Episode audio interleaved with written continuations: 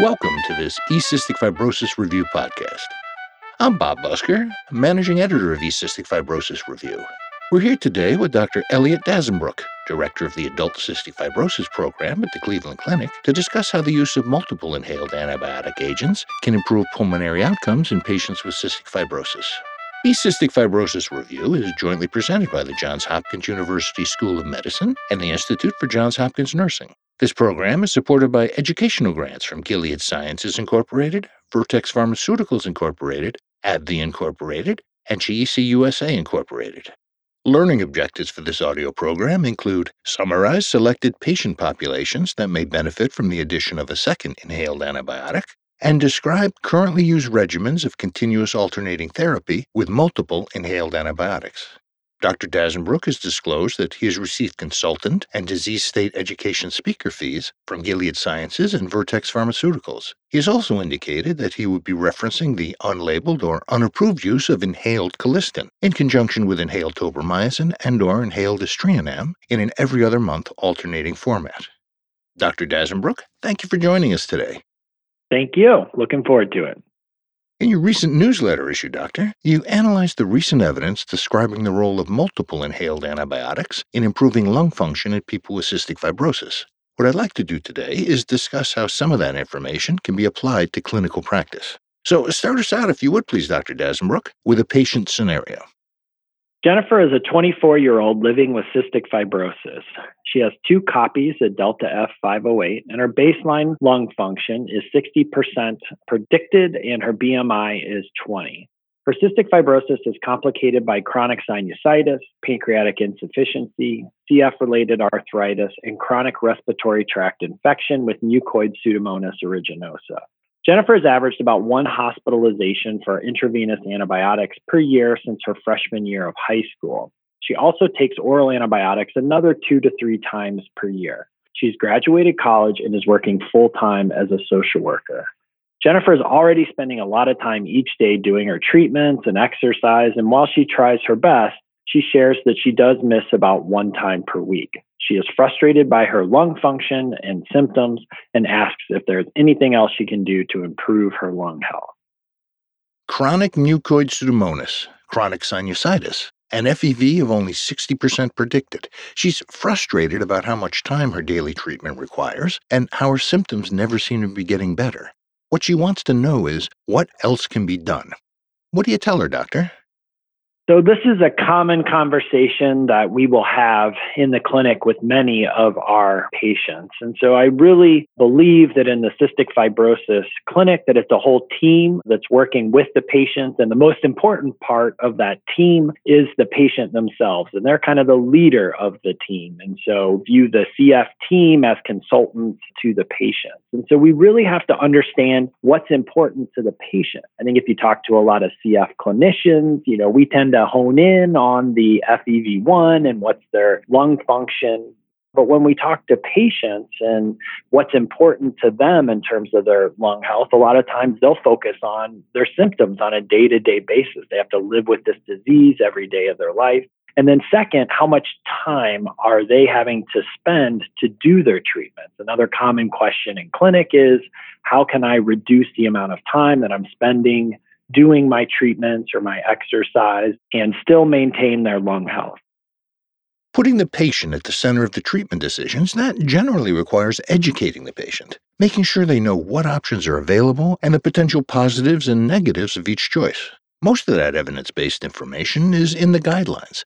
So, my question is how do you work the guideline based recommendations into your discussion with a patient about their treatment options? Uh, can you model something for us? So, this can definitely be a difficult conversation to have within a busy clinic. And so, I'll often use an analogy about working in the fundamentals in CF. So, even though we're all experts in CF, if we look at basketball players, so for example, I'm in Cleveland, so I'll use LeBron James, and he is obviously an expert basketball player, but every day he shoots 100 free throws. He works on his dribbling. He works on the fundamentals of basketball every day. And in CF, we want to make sure that we're doing the same thing. And so before we start making kind of complex tweaks to their chronic pulmonary regimen, I say, let's make sure that we're doing the fundamentals best as possible first. And so I'll go to the Peter Mogayzel and colleagues guidelines that were recently published and say, hey, Let's go through each of these. Are you eligible for a modulator? And if so, are you taking it correctly? Second, are we attacking your inflammation with daily azithromycin? Third, are we making sure that you're taking hypertonic saline and Dornase alpha, as well as treatments for your lung disease? Let's review your exercise protocol and then what devices are you using to help with your airway clearance, such as the vest or PEP devices. And then finally, if patients are chronically infected with respiratory tract pseudomonas, what's their inhaled antibiotic regimen? And so these are the types of talks that we will have regarding guideline based therapy as part of their treatment options. The patient you described, Jennifer, she stated that she misses some of her treatments. How do you think that may be contributing to her symptoms and to her lung function problems? Yeah, so this is a very common scenario that we run into in clinic. You know, as patients know, this is a chronic disease that they live with every single day. They're going to miss treatments. And so I try and set up a scenario where they are comfortable sharing with me and, and with the rest of the team what they're actually doing for their treatment regimen. And so I'll share an analogy with them. You know, I'll say, hey, look, when I go to the dentist and the dentist asks me if I've been flossing, I say yes you know, I've been flossing, but I really just restarted it three days before I came to my appointment. And so you have to have a scenario where patients feel comfortable sharing what they're actually doing because the easy thing is just to add on more treatments, right? But if they're not doing what you think that they're doing, then the answer is let's identify the barriers to doing your treatment so that we can address those and then improve your symptoms and lung function. Because we do know that when patients are missing treatment, that they're going to be more symptomatic and that their lung function decline is going to accelerate. Tell us more about Jennifer's inhaled treatment regimen and specifically which antibiotics she's been using. Jennifer is on inhaled tobramycin one month on and one month off. She's noticed increased symptoms in her off month. And when she looks back, she stated that that's the time when she seems to be getting most of her oral antibiotic courses. So, would you consider recommending a change in her inhaled antibiotic treatment? And if so, what treatment options would you consider? So, when we consider making a change to her treatment, I think one obvious example is looking at multiple inhaled antibiotics. And the literature can really help us with this common scenario. So, first, this is happening in the CF community. When we look at the United States CF patient registry, we published a study showing that the prevalence of multiple inhaled antibiotics has more than doubled since the introduction of inhaled aztreonam. So this is a common practice. Second, there was a study, a comparative efficacy trial done comparing inhaled aztreonam to inhaled tobramycin. And what this study showed is that when we added inhaled aztreonam to a group of patients who were already on inhaled tobramycin for at least a year, that inhaled aztreonam showed significant improvements in lung function. What I take away from this study is that one treatment we can consider is switching between inhaled antibiotics every six to 12 months. And that may be a reasonable alternative for Jennifer. Another potential option is doing continuous alternating therapy. And this is probably what's most commonly already occurring in the United States. And so Patrick Flume and colleagues conducted a double blind randomized control trial comparing inhaled aztreonam and tobramycin to just inhaled tobramycin. 90 subjects were randomized to either multiple 28 day cycles of inhaled aztreonam or placebo, alternating with 28 days of inhaled tobramycin. And what this study showed us was that first, it was safe. And second, it was difficult to enroll because patients were already on this therapy. So it ended up being underpowered, but it had an important trend towards reduction in pulmonary exacerbations. So when we're sitting with our patients and discussing the balances of increased treatment burden with symptoms and less pulmonary exacerbations, we can use these two studies to come up with a potential regimen that may be beneficial for that individual patient. So you place Jennifer as the center, the, the keystone, so to speak, the center of her care. What changes did she ultimately decide to make? Well, Jennifer had a very busy life. She is a social worker, she's working full time, but she really wanted to improve her respiratory symptoms and, and her lung function. So she said that she was willing to invest time in the continuous alternating regimen with the inhaled uh, antibiotics, but wanted to know if there was anything else she could do to kind of minimize her time doing those treatments. So what we ended up doing was we opted for a regimen of inhaled aztreonam and the powder formulation of inhaled tobramycin. Well, thank you for that case and discussion, Doctor. And we'll return with Dr. Elliott Dasenbrook in just a moment. You've been listening to a Johns Hopkins University School of Medicine E Cystic Fibrosis Review podcast. If you're unfamiliar with our program, we're a combination newsletter and podcast continuing educational series. We're available online without cost or prerequisite. E-Cystic Fibrosis Review newsletters are published every other month. Each issue focuses on a specific area of importance in the care of patients with cystic fibrosis and is authored by an expert clinician who reviews the current literature and provides commentary. In the month following each newsletter, a case based podcast discussion, like the one you've been listening to, focuses that expert perspective on translating the new information into clinical practice. Continuing education credit for E Cystic Fibrosis Review is jointly provided by the Johns Hopkins University School of Medicine and the Institute for Johns Hopkins Nursing. For more information about E Cystic Fibrosis Review, please go to our website, ecysticfibrosisreview.org. And if you're interested in additional CF programs, please visit dkbmed.com forward slash CF.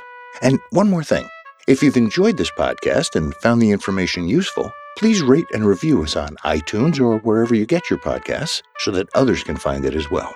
Thank you. Welcome back to this E Cystic Fibrosis Review podcast. We've been speaking with Dr. Elliott Dasenbrook, Director of the Adult Cystic Fibrosis Program at the Cleveland Clinic, about the potential advantages of treating CF lung disease with multiple inhaled antibiotics. So, to continue in that clinical vein, uh, if you would please, Doctor, bring us another patient scenario. John is a 32 year old male with advanced stage CF lung disease who's in the process of being referred for lung transplant evaluation. He has two copies of Delta F508 and is on modulator therapy. His FEV1 after completing IV antibiotic treatment is usually around 35%. He requires IV antibiotics every two to three months on average. His sputum cultures include two strains of multi drug resistant mucoid pseudomonas, and he also cultures stenotrophomonas. He has a drug allergy to tobramycin. He's got advanced lung disease, he's got MDR mucoid pseudomonas, and stenotrophomonas. What are your initial thoughts about how to approach treatment for this patient? So, I think one of the initial thoughts that I would have for John is looking at his inhaled antibiotic regimen. In our study, uh, looking at practice patterns for multiple inhaled antibiotics in the US, approximately half of all individuals with advanced stage lung disease, such as John, are taking a continuous alternating multiple antibiotic therapy regimen. Second, as patients get older, it's common to see multiple different infections. So not only Pseudomonas, but something else, such as Stenotrophomonas. In John's case, sometimes we see MRSA or other infections, such as Achromobacter.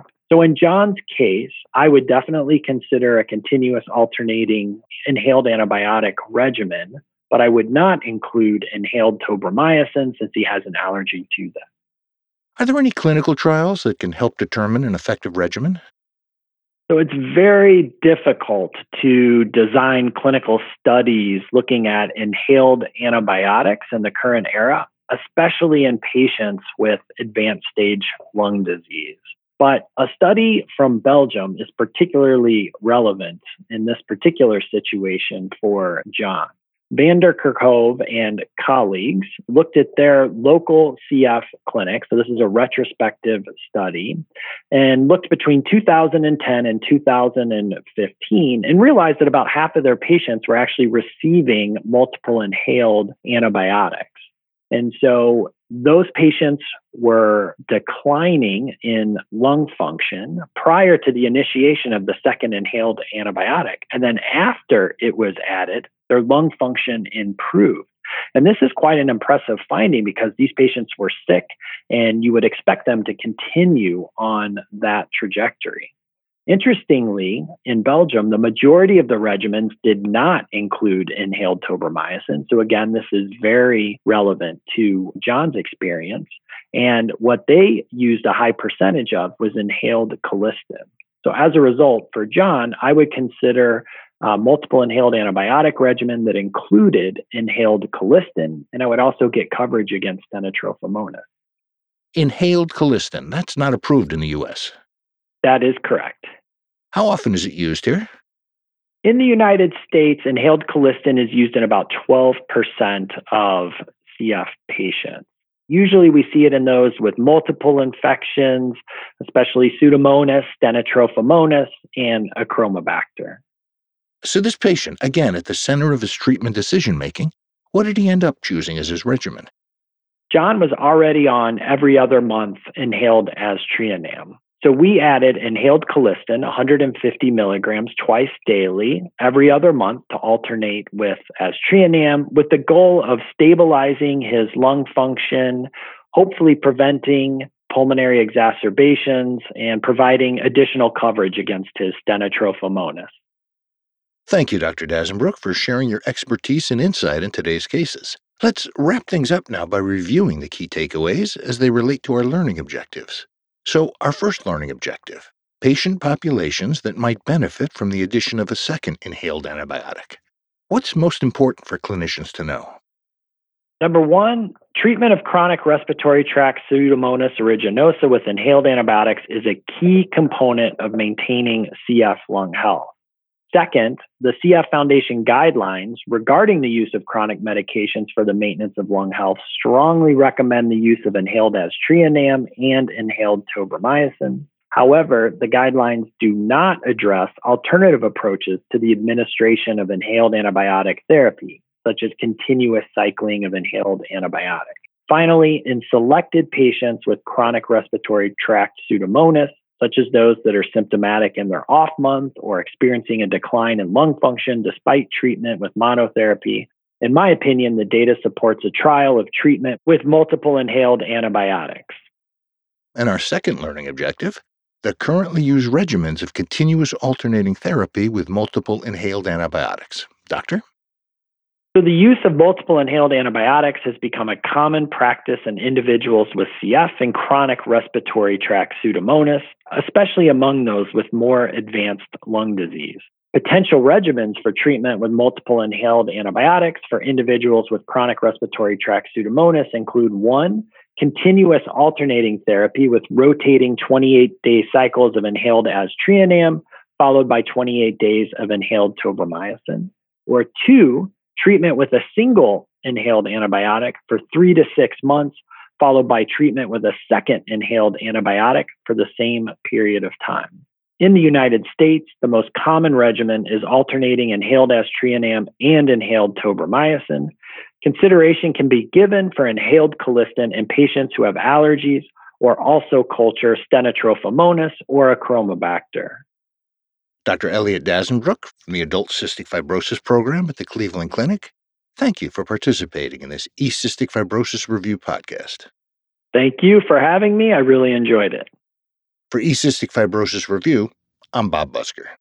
To receive CME credit for this activity, please take the post test at www.ecysticfibrosisreview.org forward slash test. This podcast is presented in conjunction with the eCystic Fibrosis Review newsletter, a peer reviewed literature review certified for CME CE credit, emailed monthly to clinicians treating patients with cystic fibrosis. This activity has been developed for the CF care team, including pulmonologists, pediatric pulmonologists, gastroenterologists, pediatricians, infectious disease specialists, respiratory therapists, dietitians, nutritionists, pharmacists, nurses and nurse practitioners, physical therapists, and others involved in the care of patients with cystic fibrosis. There are no fees or prerequisites for this activity. This activity has been planned and implemented in accordance with the essential areas and policies of the Accreditation Council for Continuing Medical Education through the joint sponsorship of the Johns Hopkins University School of Medicine and the Institute for Johns Hopkins Nursing. The Johns Hopkins University School of Medicine is accredited by the ACCME to provide continuing medical education for physicians. The Johns Hopkins University School of Medicine designates this enduring material for a maximum of 0.5 AMA PRA Category 1 credits. Physicians should claim only the credit commensurate with the extent of their participation in this activity. The Institute for Johns Hopkins Nursing is accredited as a provider of continuing nursing education by the American Nurses Credentialing Center's Commission on Accreditation. For nurses, this 0.5 contact hour educational activity is provided by the Institute for Johns Hopkins Nursing. Each podcast carries a maximum of 0.5 contact hour. This educational resource is provided without charge, but registration is required. To register to receive eCystic Fibrosis Review via email, please go to our website, www.ecysticfibrosisreview.org. The opinions and recommendations expressed by faculty and other experts whose input is included in this program are their own. This enduring material is produced for educational purposes only. Use of the names of the Johns Hopkins University School of Medicine and the Institute for Johns Hopkins Nursing implies review of educational format, design, and approach.